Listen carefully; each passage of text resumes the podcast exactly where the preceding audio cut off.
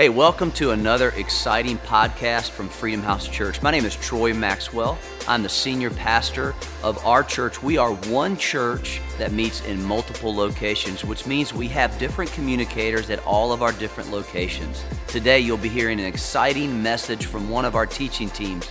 I know that it will bless you. You will walk away changed. So enjoy this message. Hello, Freedom House. It is wonderful to be with you today. My name is Olin Carter. Uh, I serve on our teaching team here, which is a great joy for me to do. And if you're new here, something very unique about our church. Um, we are one church in many locations, but we have live communicators at each and every service, each and every weekend. So, Pastor Troy's up at Lake Norman today, Pastor Penny's at South End, bringing the Word of God. And let's just give some honor, real quick, to our pastors. Give them a hand clap for, for having that vision uh, to empower leaders. I, I believe truly we are better together. Amen. And each and every series, we get to hear, I think, so much more from our team because you get to hear different perspectives on every series and everything that we're doing. We do want to welcome you if you're joining us online today. Um, we're so glad you're with us as well. And uh, we're going to jump into this series today White Elephant. We've been talking about this for a few weeks. What are we talking about with white elephant? Well, we're all in that time of year where we're having all the Christmas parties, right? I mean, it can get a little overwhelming, can it? I mean, you got the work parties, you got the family parties, you probably have multiple family parties, you got the church parties. And we play these games, you know, White Elephant, Dirty Santa. We thought about calling the series Dirty Santa, but we thought, you know, we're a church, we probably shouldn't do that. So, you know, we, we, we cleaned it up a little bit. So, White Elephant is this series, but it's very interesting where that game, where that, that comes from. It actually dates back hundreds and hundreds of years. The king of Siam, which is modern day Thailand, would actually give white elephants as gifts. But it, they weren't really a great gift. It was really um, the king being a little passive aggressive because what would happen is if somebody in the king's court would displease the king, he would give this gift of a white elephant because he knew that feeding and caring for this elephant would bankrupt the person. And you know, that's how our life is sometimes. Sometimes life gives us a gift that's not so much a gift. Is life ever given you a gift that you didn't want? Life ever give you a gift that you didn't ask for? I used to work at my old church with my associate pastor, and, and jokingly used to always tell me I was the son he never wanted. But he really loved me. He was joking. But you know, sometimes life gives us things that we never really wanted. We never really asked for. But here's the problem is when we continue in our life to feed. When we feed these things in our life, that life, the, the, the, cards have been dealt, and maybe we get some things in our life that maybe God never intended, maybe we never asked for, but we continue to feed that elephant. And it can bring ruin in our life. So, what I want to talk to you today about is something that is very personal for me. It's a white elephant that's caused me a lot of pain, a lot of struggle in my life, and that is the white elephant of self doubt or self condemnation. You know, last week um, we heard Pastor Penny bring a powerful message about forgiveness. And I don't know if you were here for that last week. If you were not, you should go online and watch that because it was really, really important, especially during this time of year when we remember our family and things come up. And sometimes we, we, we think about hurts and things in our life that we haven't let go of. And it's so important for us to forgive. But you know, sometimes the most important person for us to forgive is ourself. And sometimes we spend our lives beating ourselves up, rehearsing our failures, rehearsing all of our mistakes, replaying all the times in our life where we've messed up. And here's why it's so bad not just the fact that it's no fun to beat ourselves over the head, but the reason it's so damaging is because a lot of times when we live in this constant state of self doubt, self condemnation, and we're just beating on ourselves, we actually can lose the ability to believe God. We actually beat and doubt ourselves so much. I doubt me so much, I no longer have the ability to believe God for anything. I begin to think, hey, you know what? If God passes me the ball, I'm just going to fumble it. Hey, every time in my life where God's done something good, I have found a way to mess it up. If God gives me that promotion, I'm just going to end up blowing it and messing it up anyway.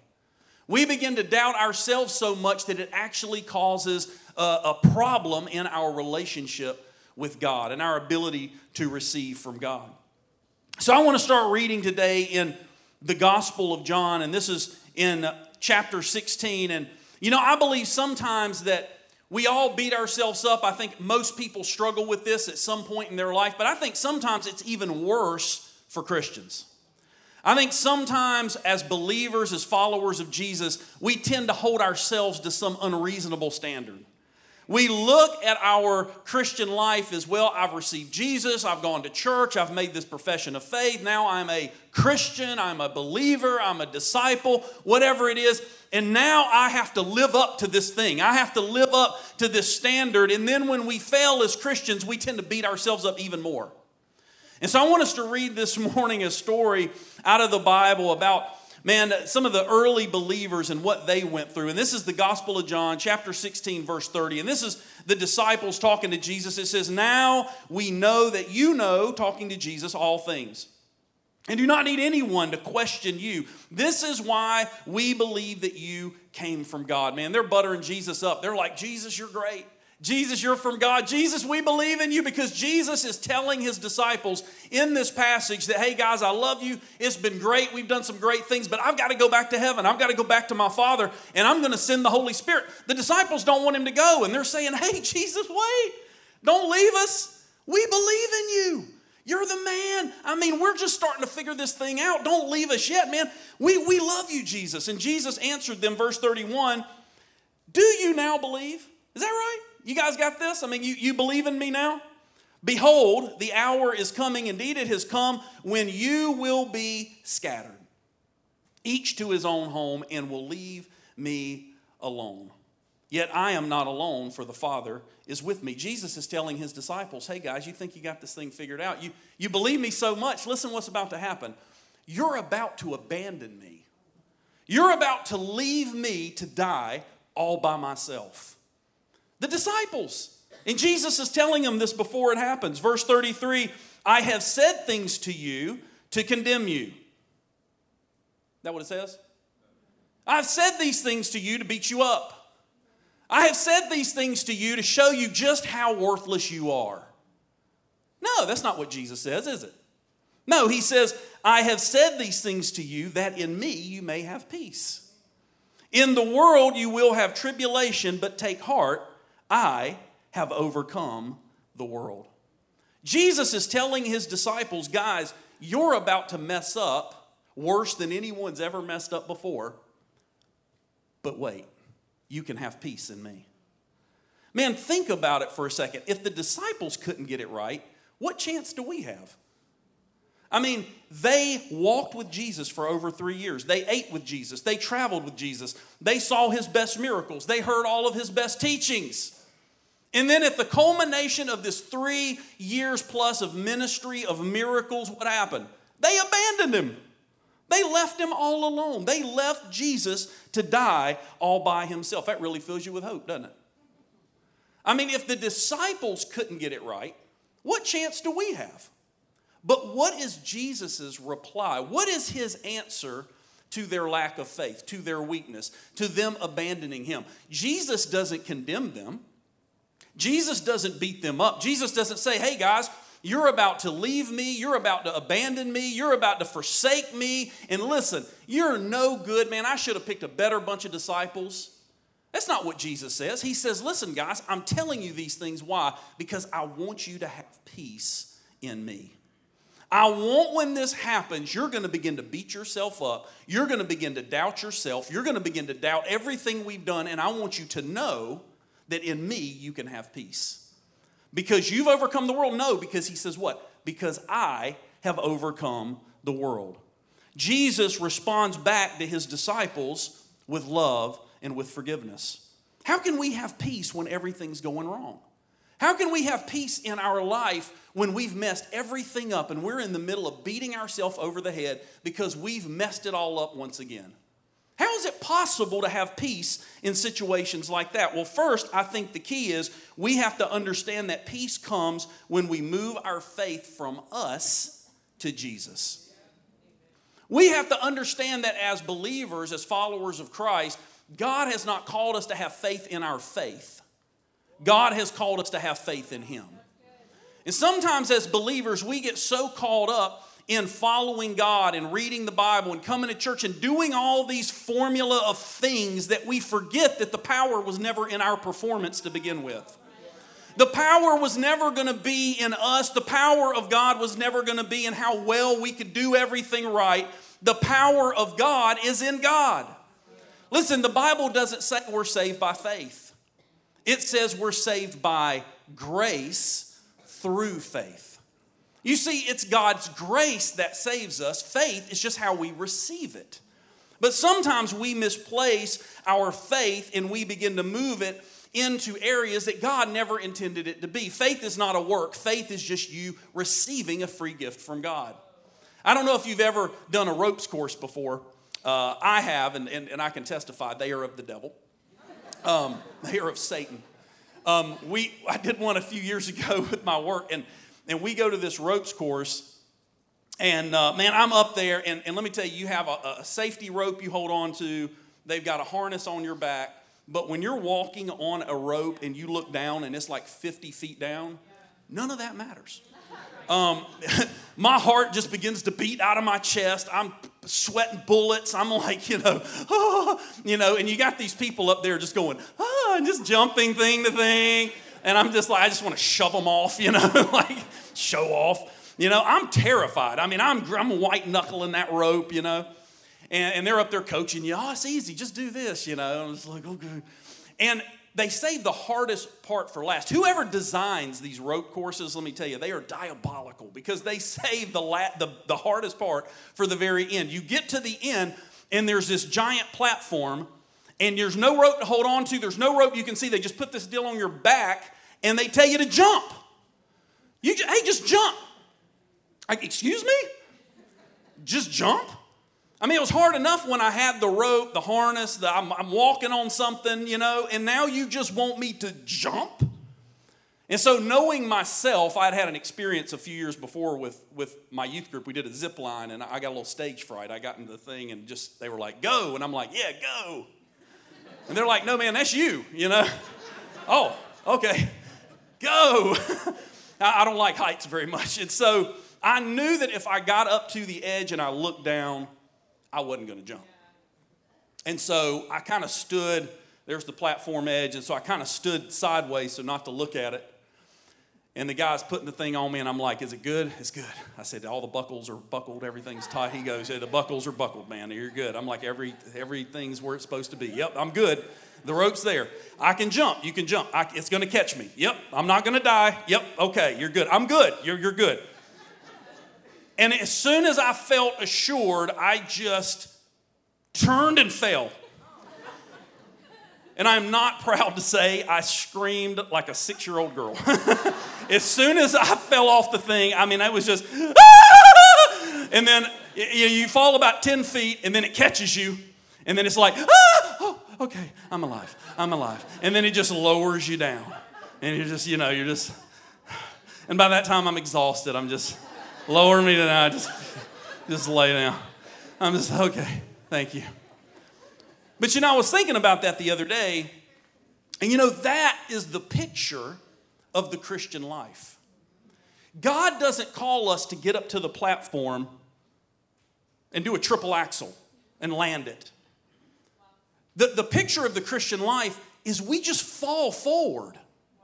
That's all God has called us to do, is to have the courage to get up to the edge and just jump and know that God's grace is that rope that's going to catch us.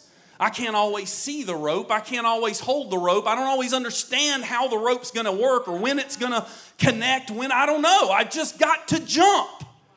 All I've got to do is fall forward.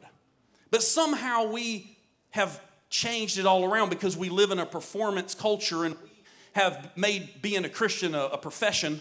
And so now I've got to be a professional Christian. I've got to get everything just perfect. It's all about my performance. And God's in heaven just going, just, just fall. Just fall. There's the edge. Just go. And I'll catch you. Jesus is telling his disciples, listen, guys, you're about to fall big time, but have peace because I've got the rope and I'm never going to let it go. God's grace has got you. All we have to do is fall forward. Listen, no temptation, no attack will ever be able to have victory over you when you trust completely in the finished work of Jesus on that cross. Whenever we trust in Him, man, you don't have to fear failure in your faith. I'm going to read a passage in 1 Peter, and this is really talking about, man, the power of God to protect us, to keep us. And you know, sometimes I've talked to Christians, I've, I've been in church pretty much my entire life, and I've, I've talked to many, many believers and, and Christians who love the Lord, go to church, really love God, but would come to me in tears, in anxiety, thinking, man, I don't know. I don't know if I'm going to go to heaven. I don't know if I'm if I'm saved. I don't know if I'm spiritual enough. I don't know if I can receive from God because I, I don't know if God will give me the Holy Spirit. I, I don't read enough. I don't pray enough. I'm not spiritual enough. I'm not good enough to earn this, this thing from God. I don't know. I just don't know. And they're questioning themselves. But the problem is, is we are not the security guard of our own salvation. God has not called you to protect you, He'll do it. And it says right here in 1 Peter 1 5, it says, Who by God's power, and we know what is the power of God? The Bible tells us clearly it's the gospel. The gospel is the power of God unto salvation. What is the gospel? The gospel is good news about what Jesus did, not what you're going to do. And so it's the gospel, but who by God's power are being guarded through faith for a salvation ready to be revealed at the last time. In this you rejoice. God has not called us to walk through life with anxiety and fear and worry and just beating ourselves over the head, worried, I'm never going to get it right. I'm never going to be spiritual enough. I'm never. That's not the life God's called us to live. That's not the life that He's called us to. It says right here, in this you rejoice, though now for a little while, if necessary, you've been grieved by various trials. Jesus says you're going to have tribulations, so that the tested genuineness of your faith, more precious than gold that perishes, though it is tested by fire, may be found to result in praise and glory and honor at the revelation of Jesus Christ. Listen, it's not you that protects you, it's God. When I was in school, there was this guy, when I was in, I think, fifth or sixth grade, there was this guy named Brad Freeman. And if Brad's watching today, love you, man, but Brad was a jerk. Brad was an absolute jerk. He, he was a high school kid. He's 11th grade, something like that, 12th grade, and he's over six feet tall, big guy. And he loved to pick on all the little kids. So he's one of those bullies that's just going around, you know, pushing your head, knocking your lunch tray out of your hands, just, you know, just being a jerk, you know, just bullying all the little kids. And um, Brad, man, somehow I, I, got on his target list. I was, I was, I was uh, target number one there for a while. And so he's just knocking me around and bullying me. And all of a sudden, one day, my cousin, who I didn't think liked me at all because my cousin would beat the living daylights out of me all the time. He said he was toughening me up. I'm like, dude, I'm tough enough. You can stop. I didn't even think my cousin liked me. But one day he walks up to Brad Freeman, he puts his arm around him and pulls him in tight and just whispers something in his ear, walks off. And all of a sudden, Brad Freeman started being real nice to me. And I later found out that my cousin had pulled him in and said, Hey, man, you touch my cousin one more time, I'm gonna rip your head off. And my cousins had a reputation for being really tough. They fought all the time and nobody could whoop them. And so Brad, out of no fear of me, started being real nice to me because my cousin threatened his life. But let me tell you something in your walk with God, you have an older brother named Jesus who will step in front of you and say, Whoa, whoa, whoa, devil. And here's the thing the number one person that you need defense from most of the time isn't the devil, it's you. Most of the battles we fight are with ourselves. And here's the problem how do we win a battle with ourself? You can never defeat self with self. You're never going to defeat flesh with flesh. If you want to self, you have to use spiritual weapons. You have to learn how to fight in the spirit. And remember, Jesus has overcome the world. Jesus says, Listen, you can have peace, but I messed up again, God. What does Jesus say? But you can have peace because I have overcome the world. But God, I can't get victory. Uh, uh, uh. You can have peace because I have overcome the world. But God, this is 10 times now. Uh, uh, uh, you can have peace because I, Jesus, have overcome the world. Jesus can give you victory in every area of your life. What are the main battles that we fight? We fight with fear.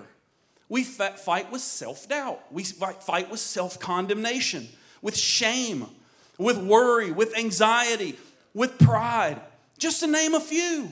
And the only way we can ever hope to win these battles is we have to put our trust in Jesus and let Him be that older brother that steps in front and starts to fight our battles for us. We have to use spiritual weapons. I believe a big key, and we're going to read a scripture that shows this, is we have to learn to turn our weakness into a weapon. See, we beat ourselves up over what? Our weaknesses. Man, I'm such a failure. I mess up in this area. Maybe it's your marriage and you're just beating yourself up. Man, I've, I've, I have all these relational problems. I've always struggled in this area. We beat ourselves up, not in the areas we're strong, but I beat myself up in areas where I'm weak. But listen to what Paul says here in Second Corinthians. This is chapter 12. But he said to me, and he's talking about God, so God's speaking to Paul. But he said to me, My grace is sufficient for you, for my power is made perfect in weakness. Therefore, I will boast all the more gladly of my weaknesses, so that the power of Christ may rest upon me. For the sake of Christ, then, I am content with weaknesses, insults, hardships, persecutions, and calamities. For when I am weak, then I am strong. When I am weak, then I am strong. You have to understand that your weakness, your struggle, is simply a canvas for God. Every area of your life where you beat yourself up, is actually an opportunity for God to show himself mighty in your life. See, Satan wants to mix us up in this area. What he does is this he convinces us of a lie. We go around, I mean, we puff our chest out and we get all prideful and we get all, you know, we, we feel all good in areas of our life where we're strong. And let me, something in my life that I've noticed, maybe this isn't true for you, but it is for me. The areas that I'm strong, I don't tend to go to God very much. When I think I'm capable, what do I need God for? I don't need to pray in this area. I'm sufficient. When Olin is sufficient, Olin doesn't need God. And I tend to shut God out of that area of my life. Most of the areas where I'm strong are the areas that I don't see a lot of spiritual wins. Why? Because I'm doing it in my flesh. Man, when I got it figured out, what do you need God for? And Satan convinces us of a lie because Satan has us feeling all good and keeping God out of the areas where we're strong. And then where we're weak, Satan tells us, You're a dummy. You're a loser. You need to hide that area. What did the, the disciples do after they left Jesus and abandoned Jesus? They went and hid. They went back to fishing. They went back to doing the thing that was their comfort zone. Why? Because when we sin, when we mess up, when we're weak, we don't want anybody to know about it. We want to hide it, we want to put it under cover. And that's what Satan does. He wants us to hide our weakness and he wants us to glory in our strength. But here's what Jesus says Jesus says, apart from me, you can do nothing. So, all these great areas of our life where I'm strong and I don't lean on Jesus, am I doing something or nothing? According to Jesus, I'm doing nothing. I'm doing nothing of eternal significance. I'm doing nothing with spiritual impact. Man, I just got a promotion on my job. Yeah, but is Jesus there? Are you using your job as a ministry? Is God working through you in your job? Well, no, I don't invite him. I got it figured out. I just got a promotion. You see how Satan does that? Satan has us so focused on our strength, bragging there, and then hiding our weaknesses. And what God wants us to do is flip that around. You see, it's in our weaknesses where we recognize our need for God. It's only in those areas where we understand we're weak that we open up our heart to God to begin with. And so Paul says, What? I will boast in my weakness. You don't see many people doing that these days. We live in a culture where weakness is something, man, you don't, you don't advertise that. You don't show your vulnerability, but Paul said, Man, where I'm weak, there I'm strong. I heard a story the other day about Charles Spurgeon. If you've never heard of Charles Spurgeon, he was called the Prince of Preachers because he was said to be one of the most eloquent pastors and, and, and speakers ever. And one Sunday, Charles Spurgeon preached to his church and he got home and he fell on his face and he began to weep and he began to cry and he was like, God, that was the worst sermon I've ever preached in my life. That was terrible. What a terrible message. God, I repent. I'm so sorry, God. That was a terrible sermon, a terrible message. He goes into the church that week. He learns that through that terrible, god awful message that he didn't think did anything, 41 people had come into the church and asked for prayer and had received Jesus as their Savior. The following weekend, Spurgeon preaches a powerful message that he's so proud of. Man, what a powerful word. Guess how many people came forward? Not one. Because sometimes where we think we're strong, we just, we just cut God out of the equation. And sometimes in our weakness is where God will actually show himself mighty. Listen, we can't focus so much on the cause of our struggle, the cause of our pain, that we forget the purpose of it. God has allowed areas of weakness. We have trials, we have tribulation, we have struggle in our life. Why? Because these are areas where God wants us to learn to open up our hearts to Him. And I want to give you two practical things today to take with you before I get kind of to my final thought today. And two things that you can take and you can apply right away to your life. I was reading this book called Thanks for the Feedback. And it's an amazing book about how we receive feedback in life. And man, most of us aren't very good at it. I know I'm not. Reading that book, it was really opening my eyes to some things. But they do a study in that book with little kids, and they bring the kids to a room with puzzles and in this room, they have the puzzles. The kids start to do the puzzles. The kids are doing them. They're having a great time. But as time goes on, the puzzles get harder and harder and harder to the point that the kids can't do the puzzles anymore. They get a little bit too difficult, and the kids start to fail. And most of the kids, when the puzzles get hard and they experience failure, like we all do in our life, what do the kids do? They push the puzzle away and they say, I'm done. This isn't fun anymore. I, I want out. I want to go. But there was a small group of kids, and this is very important to understand. The scientists tested and they studied this. The kids, the small group of kids, were not smarter than the other kids. They were not better at doing the puzzles than the other kids. No difference. But this small group of kids, when the puzzles got hard, actually wanted to stay and actually had even more fun. And the people, the scientists studying this, they were just baffled. And so they took those kids aside and they said, Why aren't you frustrated? Like you're having difficulty doing the puzzle. Like, why isn't that frustrating? And the kids would smile and they would say, Well, I was hoping this was really going to be challenging today, that I could learn something. And what the scientists said was it was almost like the kids were in two different rooms. One was the learning room, and one was the testing room. And the kids who looked at it like a test, they looked at it like when I fail to do the puzzle, when I have failure, that says something about who I am. Because I failed, I'm no good. Because I failed, I'm dumb. Because I failed, I'm not capable. The other group of kids looked at it and said, Hey, this is really hard. It's an opportunity for me to grow. You see, in life, when you experience failure, God wants you to look at it as an opportunity to grow. God doesn't say, I'm going to condemn you. God doesn't beat his disciples in this story. He doesn't begin to tell them how no good they are. No, he says, hey, you're going to fail, but have peace because I have overcome the world. This is just an opportunity for you to learn and grow and get better. But what most of us do is we get frustrated. We push the puzzle away and we say, Life's too hard. I'm a failure. What this says about me hurts inside, and I don't want any more of it. And we walk away. And the problem is when we do that, we get in this cycle and we're just going to continue to beat on ourselves, belittle ourselves, and we're never going to grow in our life.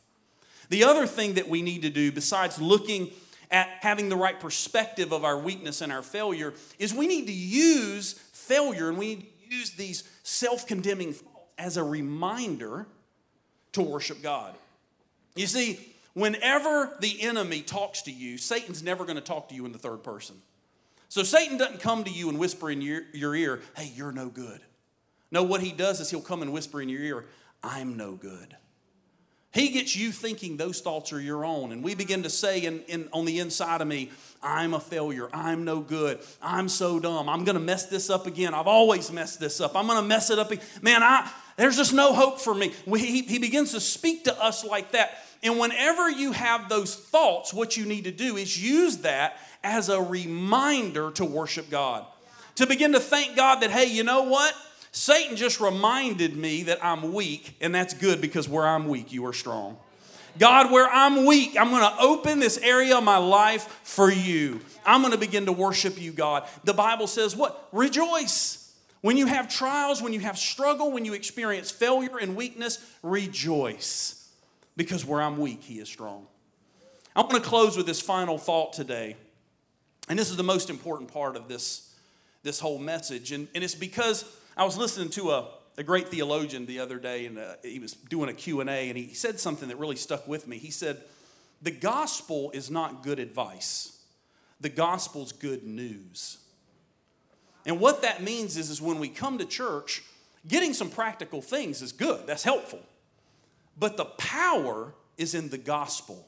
It's in the good news of what Jesus did.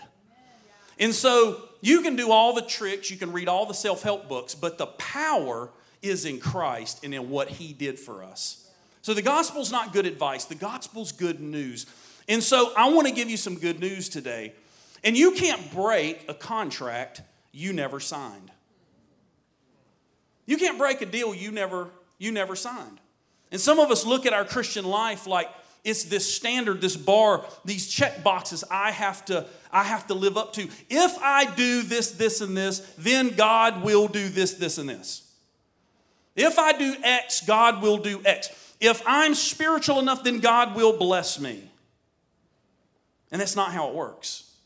You see, let's look in Galatians chapter 3, and this is in verse 15. Paul's trying to explain to the Galatian church hey, guys, you started out this thing by grace through faith, and now you're trying to finish your walk with God. You're trying to perfect yourself and get to the finish line through your flesh, through your works. And it's not going to work.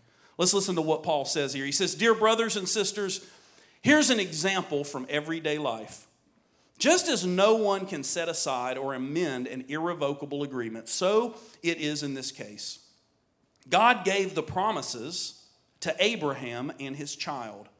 And notice that the scripture doesn't say to his children as if it meant, were meant many descendants. Rather, it says to his child. And that, of course, means Christ. So, what he's saying is that the promises of God, the promises of Abraham, the promises in the Bible were made to Jesus. This is what I'm trying to say. The agreement God made with Abraham could not be canceled 430 years later when God gave the law to Moses. God would be breaking his promise. For if the inheritance, all this all these promises and, and, eternal life, a relationship with God, spiritual blessings, all the things that we want to receive from God. For if all of that could be received by keeping the law, then it would not be the result of accepting God's promise. But God graciously Man, I love it when the Bible says, but God.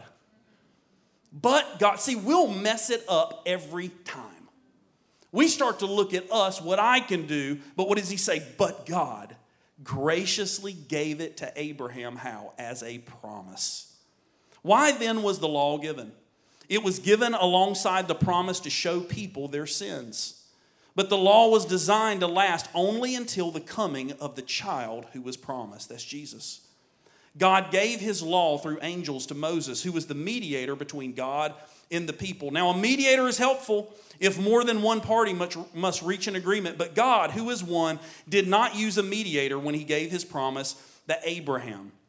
Is there a conflict then between God's law and God's promise? Are we saying that the laws of God are bad or unfair? Should we do everything right? Should we follow God's law? Yes, we should. God's law is good, God's law is holy. If we obeyed the Ten Commandments, if we did everything the Bible teaches us to do, would that be good or bad? Oh, it'd be great. The problem is we can't. We mess it up every single time. He says, absolutely not. If the law could give us new life, we could be made right with God by obeying it.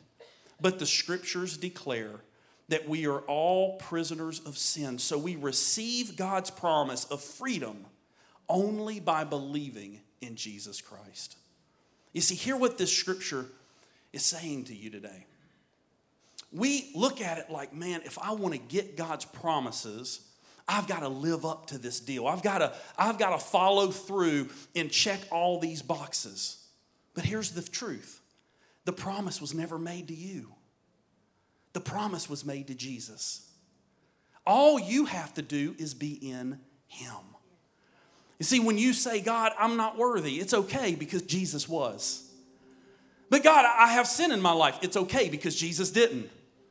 God, I don't know if I can believe enough. It's okay because Jesus does. God, I'm messed up again. It's okay because Jesus didn't. God, I don't know if I'm worthy to receive this. It's okay because Jesus has fulfilled every single requirement for you. Jesus has done it. And this is saying, listen, you can't mess the deal up because it wasn't made with you. God says, listen, in Hebrews it says God couldn't find anyone trustworthy to swear by, so he swore by himself. God knew, looking through the annals of time, he knew that he couldn't find any human being that would be able to make to keep this agreement. He knew none of us could keep the covenant, so what did he do? He said, I'll keep it myself. I'll come as a man. I'll come as Jesus. I will send myself in the form of my son, Jesus Christ. I will live a holy, perfect life, and I'll complete this for them, and then I'll offer it to anyone who will receive it by faith. You don't have to earn God's promises, Jesus already paid for them. And you can't break the covenant because it wasn't made with you. It was made with Jesus, and Jesus never fails. Jesus never comes up short. Where did we start out today? Jesus telling his disciples, It's okay, you can have peace. Why? Because I have overcome the world. Every area of your life where you're beating yourself up, where you're tearing yourself down, Jesus has overcome the world. But I'm struggling with alcoholism. Jesus has overcome alcoholism. Well, I'm struggling in my marriage. Jesus has overcome marital problems. I'm struggling in, with sin in my life. Jesus has overcome sin. You see, we hear the gospel and we receive the first half. We believe God forgives us, but we forget that not only did Jesus die, He got up. He's alive. And if He's alive, He has power. He has power over everything in your life, and He can give you power over it too. You just have to take your faith out of you and put it in Him. Would you stand on your feet with me this morning? I believe God wants to set us free today because when we walk in self condemnation and self doubt, it's a trick that the enemy uses to do what? To keep our eyes on us. Satan wants you to beat you up. He wants you to beat yourself up, not just because he hates you, and he does. He really hates Jesus. But Satan wants you to beat yourself up over and over again because, man, when you're beating yourself up, your eyes are on you, not on Him. When we begin to move and shift our focus from me and my failures to Him and His perfection, man, we can experience true freedom in our life because there's power, not in you and me, there's power in Him. The gospel's good news. What did Jesus do? Man, He did enough to set you free. Would you close your head? Close your eyes just for a moment, bow your heads. I want to give you an opportunity today. And this prayer is not just for someone who's not a Christian, but if you are a Christian, if you're somebody who's never received Jesus, I want to give you an opportunity to start that relationship now. We just heard that Jesus paid the price. And if you're watching online today, we want to invite you to participate in this too. You can, you can click the button there, and we've got people that'll pray with you. We want to invite you to, to be a part of this. But if you would say today, man, I've never received this gift by faith, I've been trying to do it on my own. man, you can start a relationship with God right now. You don't have to understand everything. You don't have to be perfect. God loves you just the way you are, and He sent Jesus to die for you. The Bible says you just have to receive it by faith. But if you've already been following Jesus and man, this message is hitting home today, and you say, man, I just beat myself up all the time. I'm always tearing myself down. I'm always, I'm always speaking negatively about myself. I've never forgiven me. Man, there's freedom for you today, too.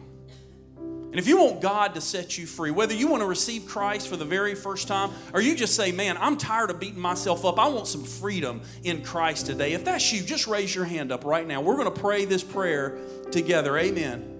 We're going to pray this prayer together right now. So just repeat this prayer with me. Say, Father God, I thank you for freedom. I'm not worthy, but Jesus is. And I can be worthy in Him. I find my peace in Jesus, in what He did for me. I believe that Jesus died, but I also believe He rose.